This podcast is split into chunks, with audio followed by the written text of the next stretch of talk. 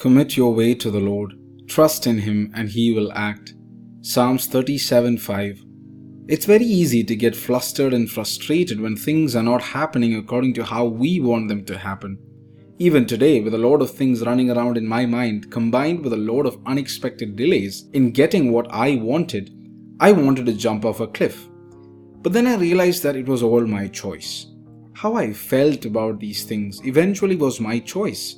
Even if I were to point out a hundred different reasons or situations for my worry and anxiety, ultimately, I can't deny the fact that it is still my choice to feel a particular way. If I'm injured, whether I like it or not, I will feel physical pain.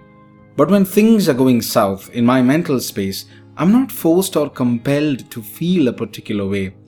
As much as I choose to worry and be frustrated, I can also choose to remain calm and composed. Of course, that's easier said than done. It's always challenging for me to be aware of myself in the moment, to be aware of what I am feeling and why. If I am feeling anxious, reminding myself that God is in control could help. If I am feeling troubled, reminding myself that God knows will help. If I am feeling sad and grumpy, reminding myself of the countless blessings that I have will help. This conscious and intentional reminder will help me to live in the moment. It will help us to direct our feelings rather than be directed by our feelings. In Jesus' name, I pray that each one of us may seek the inspiration and consolation of the Holy Spirit, especially in those moments when we are on the verge of losing our inner peace and joy.